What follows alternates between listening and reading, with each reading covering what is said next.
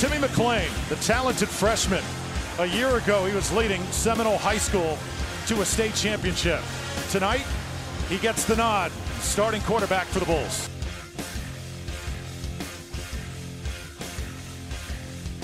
McClain will flip it and they'll run it the other way, heading for the end zone. Touchdown, Weaver. And the end around from three yards out. He crashes down, McClain keeps it for a touchdown. Mangum up the middle. Looking for the officials. Signal, none yet, and there it is. Touchdown, Bulls. Welcome back to another episode of the Fletcher and Fowler podcast here. I am Will Turner. I'm your host. I'm joined tonight by one of our regular regularly appearing co-hosts that will be with us for the majority of the time, but ironically enough the first time that he'll be around, I'm with the honorable Daniel Chapman. Appreciate uh, Daniel for coming on. He'll he'll have plenty of opinions uh, as we record from the away, so the USF visiting uh, radio box here at Ford Stadium. USF just wrapped up a 41 to 17 loss against the SMU Mustangs inside of Ford Stadium uh, for homecoming on the hilltop. Uh, and that was a game that happened. So, Daniel, uh, first of all, a, a, weird way of us actually getting on the podcast together, but uh, finally getting you here. But just uh, your initial thoughts of, of kind of how everything went down. It's tough, really, when you watch the team play in an environment against a team where they should be losing by, what was? I think the spread was like open at 20 points or something. I think it goes like 22. 20 and a half was, was the spread today. Okay, yeah. So they're supposed to lose by a lot. And you see, like, kind of what Jeff Scott touched on in his conference, press conference. I'm sure we'll get to that. But Yeah. plays were there to be made. And I said this on the board, which I was kind of doing the live blog for as well. And I think I tweeted out a couple times that you could see the, the evolution of the team and the offense. Specifically, the defense, we can get into that. Um, schematically, I, I I don't understand. Three down linemen, they were able to get a little bit of pressure today, later Yeah. in the game, Yeah. which I thought was good. You saw some kind of development from the front 3 Mm-hmm. The play uh, Tramel Logan made that resulted in the um, the pick by Dwayne Boyles, great. That's what the defense is supposed to look like. That's what it's supposed to do. Uh, doesn't do that most of the time. You're without your three corners. Um, bye week came at the right time. Yeah, yeah, and that's what and that's what Jeff Scott said uh, post game uh, as a myriad of one of the many things that he that he had to say was uh, the open week comes at a good time. They'll have two weeks to prepare before welcoming Tulsa to Raymond James Stadium in two weeks on October 16th. And Tulsa, as we saw earlier in the week, uh, yesterday, in fact, really just laid an egg against against Houston um, in their home park. So, I mean, you look at this conference, and when I look at it, there's a lot of parity. Tulane doesn't know what the heck they're doing from the looks of it. Houston's up and down. Navy just beat UCF. UCF just lost to Navy. Uh, you know, we'll we'll go into that a little bit. Did we bit. mention that UCF lost the name? Did we mention UCF lost to Navy? Uh, at least SMU had wins, so You know. Uh, but but but yeah, uh, obviously a, a disappointing performance again. Very. Uh, again, I- and honestly, I don't think the final score really indicates just kind of how close this was. You know, USF enters the, the fourth quarter only down 10 points. They're down 27 to 17 after a one yard rush from Jaren Mangum with 29 seconds to go in the third quarter. And, you know, it's, it's close. And what was the deficit after a quarter? 10 nothing, right? USF ends up just not being able to start fast, which is something that they wanted to do early in the week. And, um, they don't start fast, obviously, as we saw today. Go down 10 nothing, and then a confusing play call on a fourth and five from the SMU 34. Yeah. Uh, I, I I got my own thoughts and opinions on that one. Yeah, I, uh, I. Why do you punt from the plus side of the field in a game that you're playing red zone roulette in? This game was always going to come. You, SMU is a great offense. They are. They have a good O line, great running backs, unbelievable weapons on the outside, and the QB that can get them the ball. Yep. They're going to move the ball.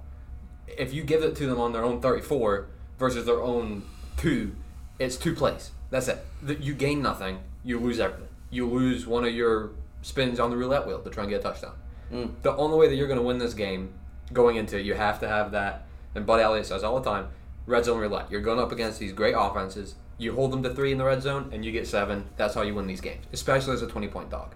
And that mindset, honestly, I mean, I can't speak for the players. I obviously have no idea. But as an offensive player, there, you look at what Jeff Scott's done previous weeks when he's went incredibly aggressive. Look at mm. BYU. He went from his own side of the field on the first or second drive of the game mm. and didn't get it. Whatever. But you knew this is a much more talented team than we are. We need to score points. It just doesn't make sense to me. And as a player, whether it's Timmy or wide receivers, O line, whatever, you have to go into that onto the sideline and punt that ball away, thinking, okay, so he just doesn't believe in us. Is there like we can't get this five yards, so he's more happy to maybe hope for like a pick, like what happened. And fair enough, it's possible. It's just unlikely. Yeah. Um, so in that, in my mind, you have to put percentages there. You have to go for it. And um, USF did a pretty good job of executing. Uh, I think that you look at the long balls, you want to have those back. Yeah. Um, but overall, I thought that Timmy was on time and on target most of the time for his short and intermediate throws. You look at a bunch of RPOs that he hit to OD. I think uh, Demarcus Gregory has been great in the last two weeks. Yeah. Huge step up. And I mean, I'm, well, I'm sure we'll talk about him. Um, Mr. Jimmy Horn Jr. himself Yep. was phenomenal today. Um, made was. plays in space. He was. Looked looked dangerous whenever he got the ball in his hands. You have the weapons. I just you have to go for it in that situation. If you're listening to the Fletcher and Fowler podcast for the first time, we appreciate you hopping on here. On we're recording Saturday night at about 7:40 here at Ford Stadium. We do appreciate you you hanging out and listening to us. We are on all the major podcast distributors between Apple, Spotify, iHeartRadio, and Google Podcasts. If you are intrigued and want to listen more, we have a few more episodes up so far. This is our third official episode, so still kind of getting our feet wet. And if you like what you hear, feel free to subscribe so that way you don't miss another episode of the Fletcher and Fowler podcast. And if you're feeling even more generous, or if you've listened to the show for a couple episodes and you like the content and like what you're hearing, f- feel free. Please consider giving us a five star rating on the major podcast distributors again as we continue to try and grow this within the USF space. Tell your grandma, tell your friend, tell your brother, tell your sister, whoever you know that's a USF fan. We would love to be in their ears at some point. Also, make sure to check out our promotions over on Bulls247.com. We are currently, as always, running our year-round monthly sale. You can get a dollar for you can pay one dollar. Yep, that's cheaper than your price of Buddy Brew coffee or cheaper than a Cigar City beer. Uh, one dollar for your first month uh, over on Bulls247.com. Uh, the open week should should provide plenty of opportunity for for uh, some recruiting scoop and some things like that. Uh, that I've got planned for this open week, or if you're feeling even more generous and you want to hop on for a year, we've always got a annual deal of 30% off over on Bulls247.com. But getting back into Saturday's game between SMU and USF, um, I we talked about the punt, and, I, and I'll kind of put it to bed here a little bit. I- I just I don't know. I obviously don't agree with the decision, and I don't agree with the idea to let SMU just kind of run down the field if they want to run down the field. Because at that point, right, you're down ten nothing in the first quarter. You wanted to start fast. You, you, obviously did get start off, get off to a fast start, but then Jeff Scott says something. I just, I, I, I guess I get it. I don't know. Uh, I asked him post game about the fourth and five in the first quarter and why he didn't go for it. He said, "quote wanted to get them backed up. Said, hey, let's try something different." And Andrew Stokes did a great job of putting them at the two yard line, and then went on to say, "If I knew we they would have gone for a 98 yard drive, we wouldn't have punted it to them. We would have gone for it." Which again, I just your defense forced one punt against BYU, and to that point of the SMU game had forced nothing, hadn't stopped them. I just you get to a point to where you just you just scratch your head and you wonder and and I mean it just almost felt like Charlie Strong taking his three timeouts in halftime two years ago like uh, you know he was gonna go cash him out for for complimentary buffet vouchers at the Hard Rock. I mean just I, I just I don't know man it's it's it's weird but you know moving in uh, to some of the positives because obviously you know there there still were some positives that that, that we that we want to bring up here on this Saturday night. Daniel, uh, I'll let you kind of go go first. What's one positive that you could take away from tonight? They got their athletes in space. For honestly, I felt I felt like for most of the game they were manufacturing touches for the guys that they need to manufacture touches for. They were getting Jimmy Horn the ball. They were getting Xavier Weaver the ball. They were trying to get Marcus Gregory the ball. There was I would like to see more motion still, uh, pre-snap motion to try and get linebackers moving. Um, but I think they did a good job of getting guys the ball in space. Uh, and I also think I continue to think, and I know some people will probably disagree with this, but as a true freshman quarterback in a second start, you look at Timmy McClain and what he's done. He looks composed in the pocket. Yeah. He senses pressure very well.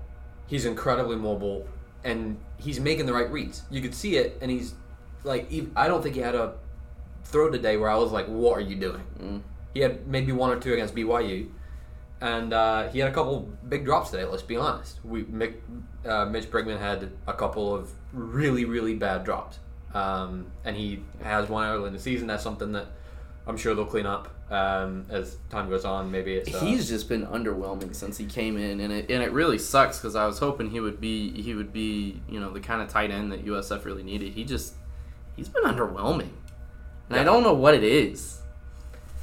Yeah, he they he seems to find himself in the right position and somehow doesn't end up in a good result. Yeah. Um, so you know, people always say process over result. Maybe we come out of the bye week and he's catching everything that comes his way. Sure. He's in the right positions. He had a drop touchdown. He had a drop first down. It's fine. It kind of kills you, but at the same time, they're college kids. What you know, stuff like this happens. Happens in NFL. Yep. Not the end of the world. Yep. Um, as I'm pretty sure, Steeg's been tweeting uh, today. Uh, shout out to Robert Steeg. just saying- Yeah, he's he's he's been out there. He's you know Just, he- uh, he, is Stieg. He is- everyone- he is steadfast. Everyone enjoy the fact that they're they're making progress and in two weeks they're going to be playing someone who's not undefeated in the FBS Mm. or ranked. Uh, and I think that's another thing that we really have lost sight of um, when it comes to the USF community. At times, people forget that uh, you played NC State, who are beat Clemson, Florida, who's Florida, uh, BYU, who is very good, and SMU, who honestly looking at it might be the second best They- team in the American. they- maybe beat yeah. Cincinnati. Who knows? They Like, should they should be ranked next to you without a doubt. And that for me is the biggest thing. So that's kind of my main takeaways is Timmy looks good. They're getting their guys in space. Um, and progress is being made. And that's it. Just step by step, brick by brick. Rome wasn't built in a day. Uh, any other kind of sayings that you want to put in there to make Yeah. yourself feel better, just keep that in mind. Yeah. Um, U- USF USF held. You know, I the, the defense is, is has been concerning, and the defense has been has struggled. Um, but I think for the first time this season, we really saw those guys start to create some some havoc, create some some pressure in in the third quarter. And I mean, Jesus Christ, American Athletic Conference refs just I, I whew. Antonio Grier has Trent Mordecai wrapped up by probably in between the, the left hash and the sideline, and he gets him out of bounds and is called for a late hit out of bounds. I, I, I don't know how it's a late hit out of bounds when you had the guy wrapped up at the numbers.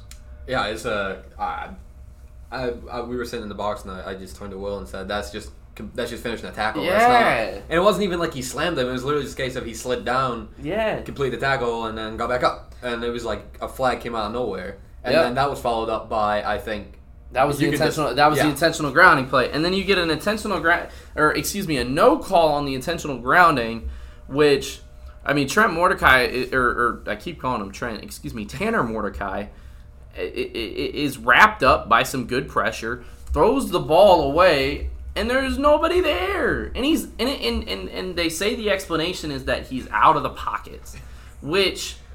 The dude was behind his center, man. Like I just wasn't close. yeah. He was in between the hashes. He was near dead center of the hashes. But whatever. Um you know, instead of instead of maybe getting off the field without allowing any points, SMU gets a field goal there uh, to make it 20 to 10 at that point. I mean, USF had this game within a score at 17-10. I mean, it with 12:50 left in the third. They had a, a really good drive to, to start the, the third quarter, seven plays, 75 yard drive. I think Jimmy Horn had the big 34 yard catch.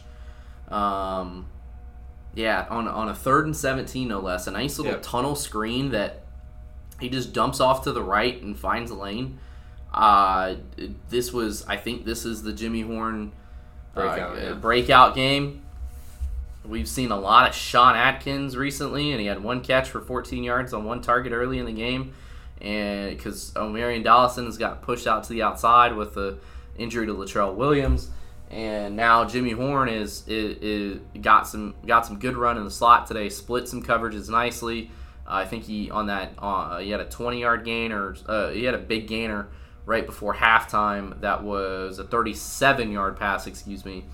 Um, and he just split cover two. It, it just split cover two. The safeties were playing uh, with their with their feet on the goal line practically, and and Jimmy Horn ends up making a nice catch, splitting two two defenders in a cover two. So there, there's progress offensively. I mean, you're a couple plays away. You look at that drive, you know that last drive. Um, I think he was looking. Uh, there was there was one play where Omarion Dollison was was was the intended target out of. Uh, and was just out of reach down the sideline. Xavier Weaver had some guys beat by a mile down the USF sideline uh, on a on a post corner route. Yep. Um, And then the one on the uh, Timmy stepped up in the pocket and had Weaver running kind of a post route from a tight formation across to the right side. Uh, he just overthrew him as well. yeah, small plays. Small plays, and I think I'd like to go back to the the thing that you're talking about with. You look at it, and it was 17, 17 score 17-3, and USF picks off Mordecai. Yeah, And yeah, big big play from Dwayne Boyles there. huge play. And Tramel Logan put the left tackle in a blender. Great play by him. Rushing the passer, gets in there, makes a play. Dwayne Boyles just on the ball. Great all around. Hopefully that's signs of things to come for the defense, right? Yep. But you look at that, you're down 17-3, you get the ball on the 50 yard line. You just have a couple bad plays. And I think that was where that was the drive where he had OD for a touchdown, missed him. Had Weaver for a touchdown, missed him Yep. small margins, but seven points there. You're looking at a 17 to 10 game. You then give SMU the ball back, uh, and this is one of the f- only times that you stop them. After that drive, you, they go three and out. You get the ball back again with 23 seconds left. Huge play to Jimmy Horn again on kind of over the middle. He was talking about it. I think he mentioned in his press conference where uh, he put the double move on a guy and, and kind of split the safeties, and Timmy hit him over the middle. Yep. You get down there, and then inexcusably, Timmy gets caught with nine seconds left, scrambling rather than throwing the ball out of bounds. You can't kick the Yep. field goal. And you mentioned Charlie Weis Jr. We were pretty close to, to the coaches box, to the USF coaches box. They kind of uh, Ford Stadium is, is is a very very interesting place. It's it's kind of a maze. Uh, I had trouble just tr- trying to find the field. I mean, it's just it, it's weird how this place is laid out. Yep. And you know the, the the the another weird thing about it is I've never seen an away coaching box be so close to press row. I've I've been in a lot of stadiums in, in a lot of American Athletic Conference stadiums. I think over half of the league, and I've never seen an away coaching box that close to press row. And I mean, uh, Daniel, you could probably speak a little bit more towards towards this. I mean, you heard Charlie Weis. we heard kind of, calls, uh, yeah, really. you, you heard it in full glory. He was uh, it was actually quite interesting to be as close as we were and, and get that kind of exposure to what's going on. But Yeah. um, yeah, he was heated to say the least. Uh, as soon as Timmy got the ball on that, uh, nine seconds left, that play, you held, heard the entire box yelling, "Just throw it away! Just throw it away! Just get rid of it! Get rid of it! Get rid of it!" For one more play. And uh, yeah, and then half, you hear the door kind of slam open, and all the coaches come out uh, looking pretty pretty pissed, really. Um, Jeff Scott spent an extra second or two talking to Timmy afterwards yeah, uh, on the field because that's where I was for the first half. but again, I think it's important to know, true freshman quarterback, second ever start. Yeah. Third. third third ever start. He's not gonna make this mistake again. This is one of the things. It's like it happens once. That's it. You realize, okay, nine seconds left. Run, run, run. Not there. Throw. It's it's it's learning curves, and it's important, and everyone has them. Not everyone's gonna be Sam Howell, true freshman at NC State, where they're like, or uh, UNC, sorry, where he's like, oh, he might win the Heisman Yeah. it takes time. He'll learn, but yeah, that was just. I felt like that was another backbreaking moment for this USF team in this game where they sit and look back at it and they say, "Well, actually, if we'd had that touchdown to OD, we stop them, we get the ball back, we get the field goal. All of a sudden, it's 17-13 going into halftime, and we get the ball coming out of half. They march and score. Maybe they're up 20-17. It's such small margins, and I honestly think if we can go back to the start of the season and tell everyone that come the SMU game, we will be talking about razor, razor thin margins as the reason that we lost. Yeah. Everyone would take it. Yeah. And that's I just I just can't emphasize enough how important it is to just continue to look positively on it. And I think Yeah. um, if you've not if you don't follow uh, Coach Fernandez on Twitter, go look Oh at yeah. what he tweeted. Oh yeah, Jose Jose Fernandez, and we'll talk. I mean, we'll, we'll we'll have plenty of women's basketball coverage uh, on the Best team on uh, campus. on the podcast here as we get closer to it. Um, but yeah, Jose Fernandez was very very candid on social media tonight about uh, USF football, and I mean Jose, he he doesn't mince words. He really doesn't, and you know I I I, I agree with a lot of what he says. Um, here, you know, his first tweet was, uh, you know, Bulls Nation 4 and 24, 14 and 13, 7 and 20 were his first seasons as head coach. And then he posted an NIT and an NIT and a NCAA tournament right after that uh, in the next three seasons. And, you know, Jose is a, is a shining example of, of, of what you could do Patience. right of what you could do when um yeah when you're given patience and i really you know jose knows what he's talking about he's built a program and you know when a when a coach like like like that says something you shut up and listen a little bit but um yeah jose very candid. I i enjoyed i enjoy it. Kind of puts things into perspective a little bit for usf fans. Um you know one one one note that i put on on twitter uh, about about the the defense uh, tonight is that over their last 18 drives, so eight uh, against BYU and then 12, and so so my my, my numbers might be a touch off here.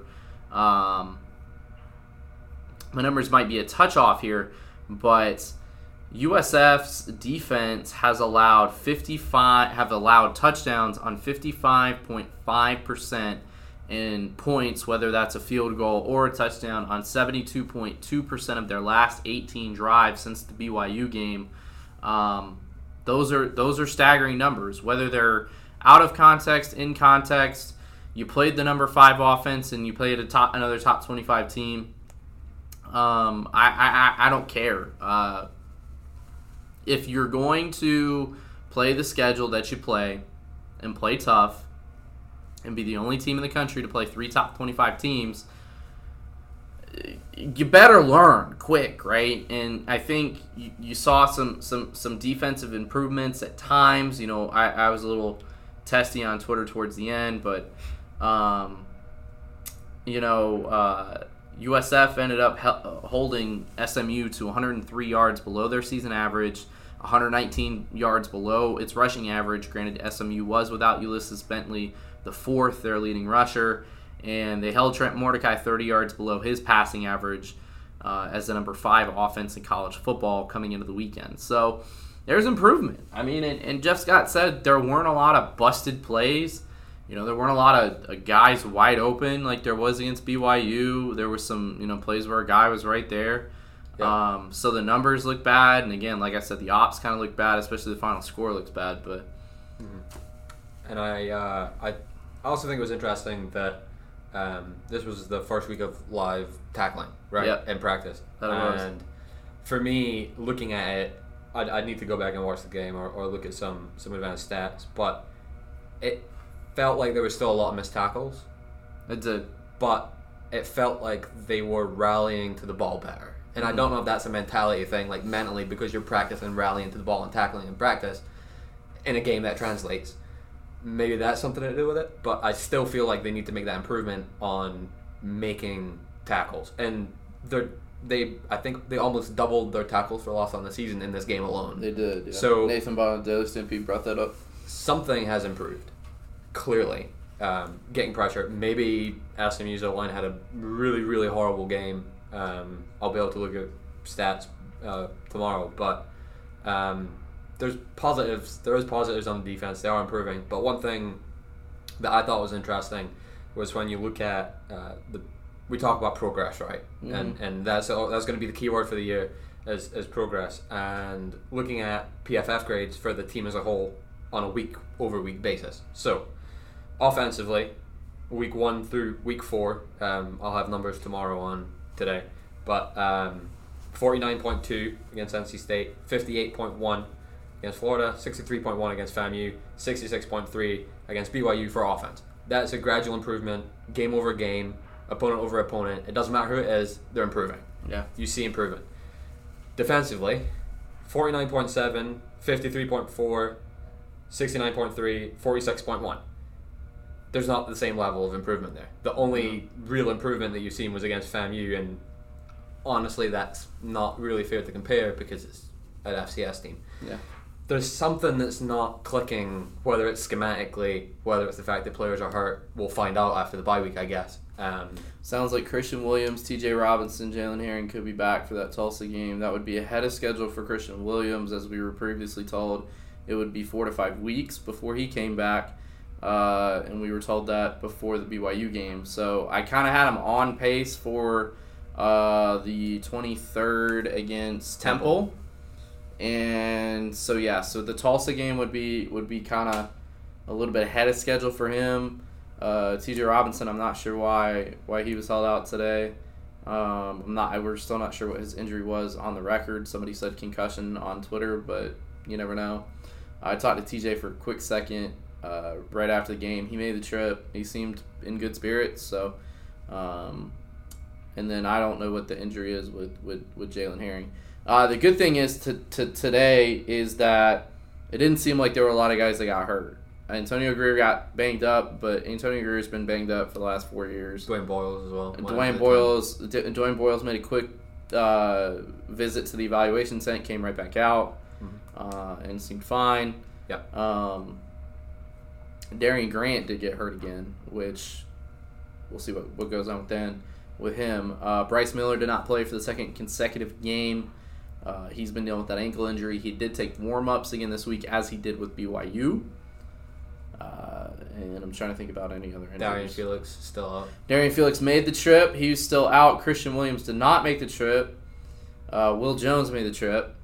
Obviously, he's out for the year. Isaiah Cromartie, uh, who is, is he out for the year? I don't. I, I, I don't know. Um, we were told he'd be out for the year, but he's warming up. So I don't know. Maybe his knees ahead of schedule. I don't know. Uh, we saw a lot of Ben Knox and and, jo- and walk on Eastlake High School uh, alum Joshua Green uh, at the cornerback spot today. Saw a little bit Harris as well. Uh, yeah, more along the linebacking corps. Uh, even though Mac was originally recruited as a safety or something like that. So uh, we do uh, plan to do some. We do plan to take some questions here on the post game uh, from a couple of fans, and we've got three so far that I see as we're recording this here, just past the eight o'clock hour uh, in uh, the Central Time Zone here in Dallas. We'll go ahead and start with Twitter and uh, got one from from the man Bradley Baldus. Uh, what was the point of putting Fortin in with five minutes left? I'm okay with pre- protecting McLean, but why not Marsh if he's just going to throw up the right the white flag and call only run plays? Uh, not entirely sure, and we didn't really get an answer from Jeff Scott. Granted, nobody really asked him about why Fortin came in. Fortin took the second team reps um, in offensive warm ups, so not really sure uh, how that rotation's continuing to go. Uh, I did see this week on the game notes that there wasn't any or between the quarterbacks. Jarren Williams also traveled this week, which he didn't against BYU. Um, I don't know. I thought that was interesting that that Cade came in. Yeah, and we actually spoke about this this morning on the way here in the airport. Yeah. Uh, where we, we spoke about who would be the first guy off the bench, and I guess we got our answer, maybe kind of. Um, I don't. Yeah, I don't just, well, I find it. I I I I have no idea. Obviously, I've only seen.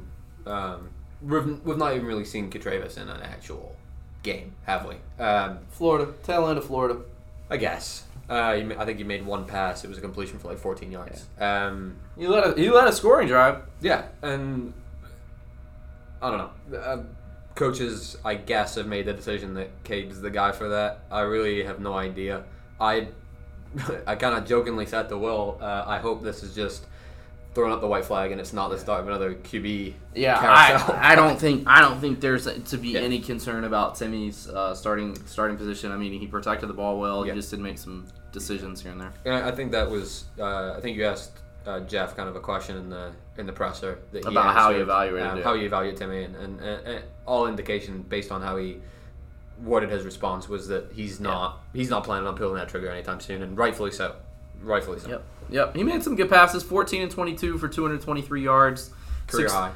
Uh, career high, 64% completion uh, percentage. 102, 102 of that went to uh, Jimmy Horn Jr. Xavier Weaver had three catches for 34 yards. Demarcus Gregory had two for 40. Uh, Omarion Dollison had one for 18. Atkins one for 14. Mitch Brinkman uh, one for 13.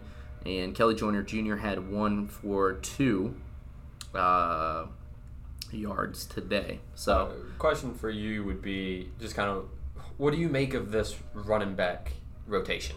Um, Okay. I've been trying to make a little bit more sense of it. You look at the carry breakdown. Joiner got six, Mangum got eleven, Batiste got seven, all kind of varying levels of success. Yeah, I mean Mangum. The thing with Mangum is is like he's shoot man. He's already halfway to USF single season rushing touchdown record that was set in 2016 by Quinton Flowers. Uh, he added two today. Mangum is your short yardage guy, and I mean I, I'd have to take a look at where he got the majority of his carries uh, to, today. Um, USF 39, USF 47, a little bit on the SMU side of the ball. Um, looks like it was pretty even about where they used them uh, compared to compared to maybe some prior games. T had a really nice 24 yard run where he completely flipped the play, averaged six and a, uh, six and a half yards per carry. Mangum was 1.9. I I don't know. I he's their short yardage guy. I mean that's that that's how you that's how you look at it. And uh, I I'm a little.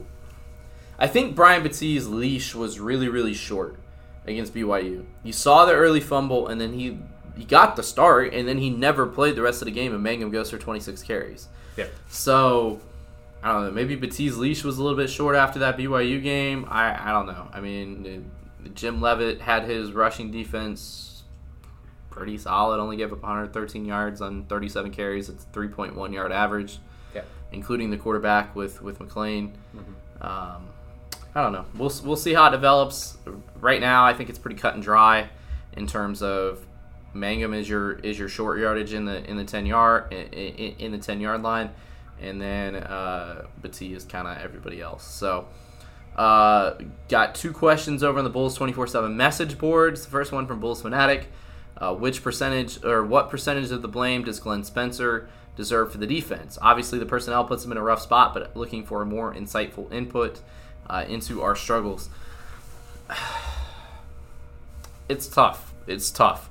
I think, personally, um, USF gave up 40 or more points today for the eighth time in now 14 games of the Jeff Scott era, which is good for a percentage of 57% of your games. You are allowing 40 points or more. Um, that's a problem, and I don't think that's a personnel problem. Like, I. I, I, I just I don't think that's a personnel problem. I So- mean that that's a that's a problem dating back to last season. And I know personnel was tough during COVID year, and I, I, yeah, that's why it's so tough to kind of judge and see if he was if he like would play against the play with a full deck of cards. But I mean, eight and fourteen of forty, and then I could probably do the numbers later on about eight, about how many thirty point performances USF has had against them, and I tell you it's quite a few because you add the Memphis game from last year, you had the BYU game from this year, you had Temple um, from last year, you had Tulsa. Uh, no, that might have been forty. I can't remember, but that that's a that's a scheme issue. If you're giving up that many points that consistently, that's a scheme issue in my eyes. Agreed. Um, I think that it depends on how you look at it, right? Because schematically, it might work. I don't think it will. I don't really understand the three down lineman. I don't think it works in the college game. Yeah.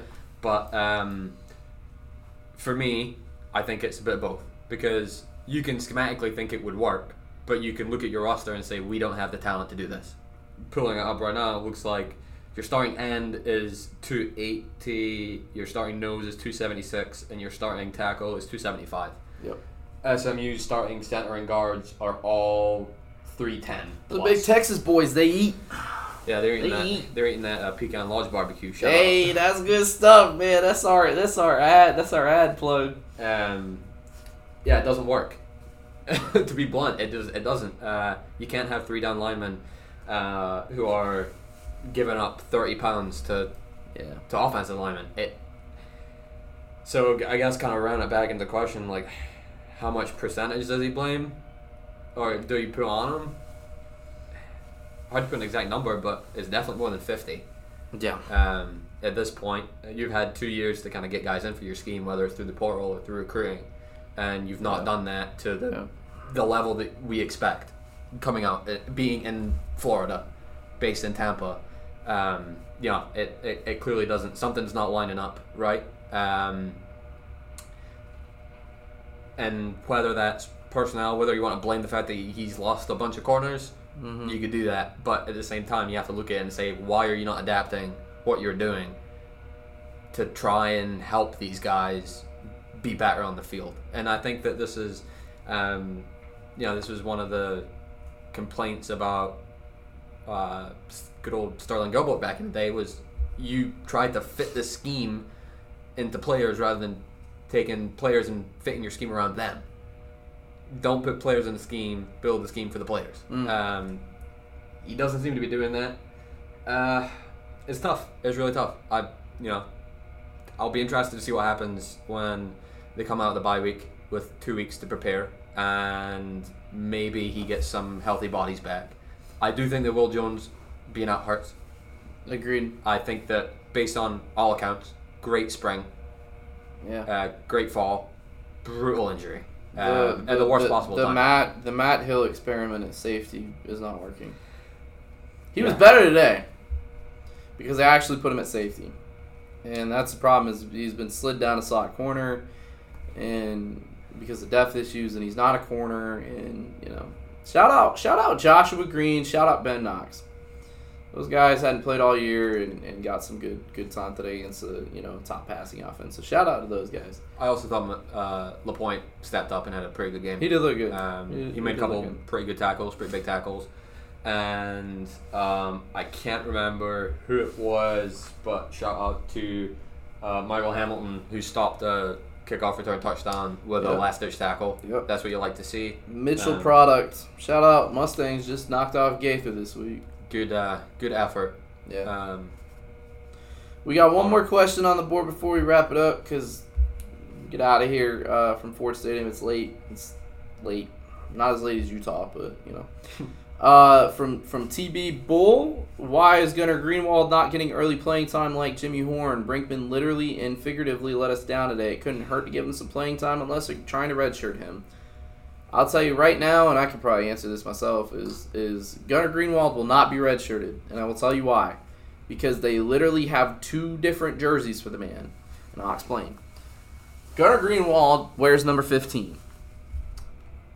Normally.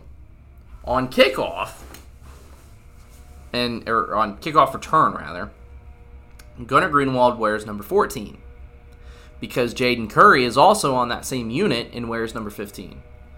So, in order for USF to evade the penalty that they had against NC State, where there were two number fours on the field, they give Gunnar a jersey with his name on the back and everything. That's that's 14, and because of that, that's why they won't redshirt him. They made him a special jersey for for special teams.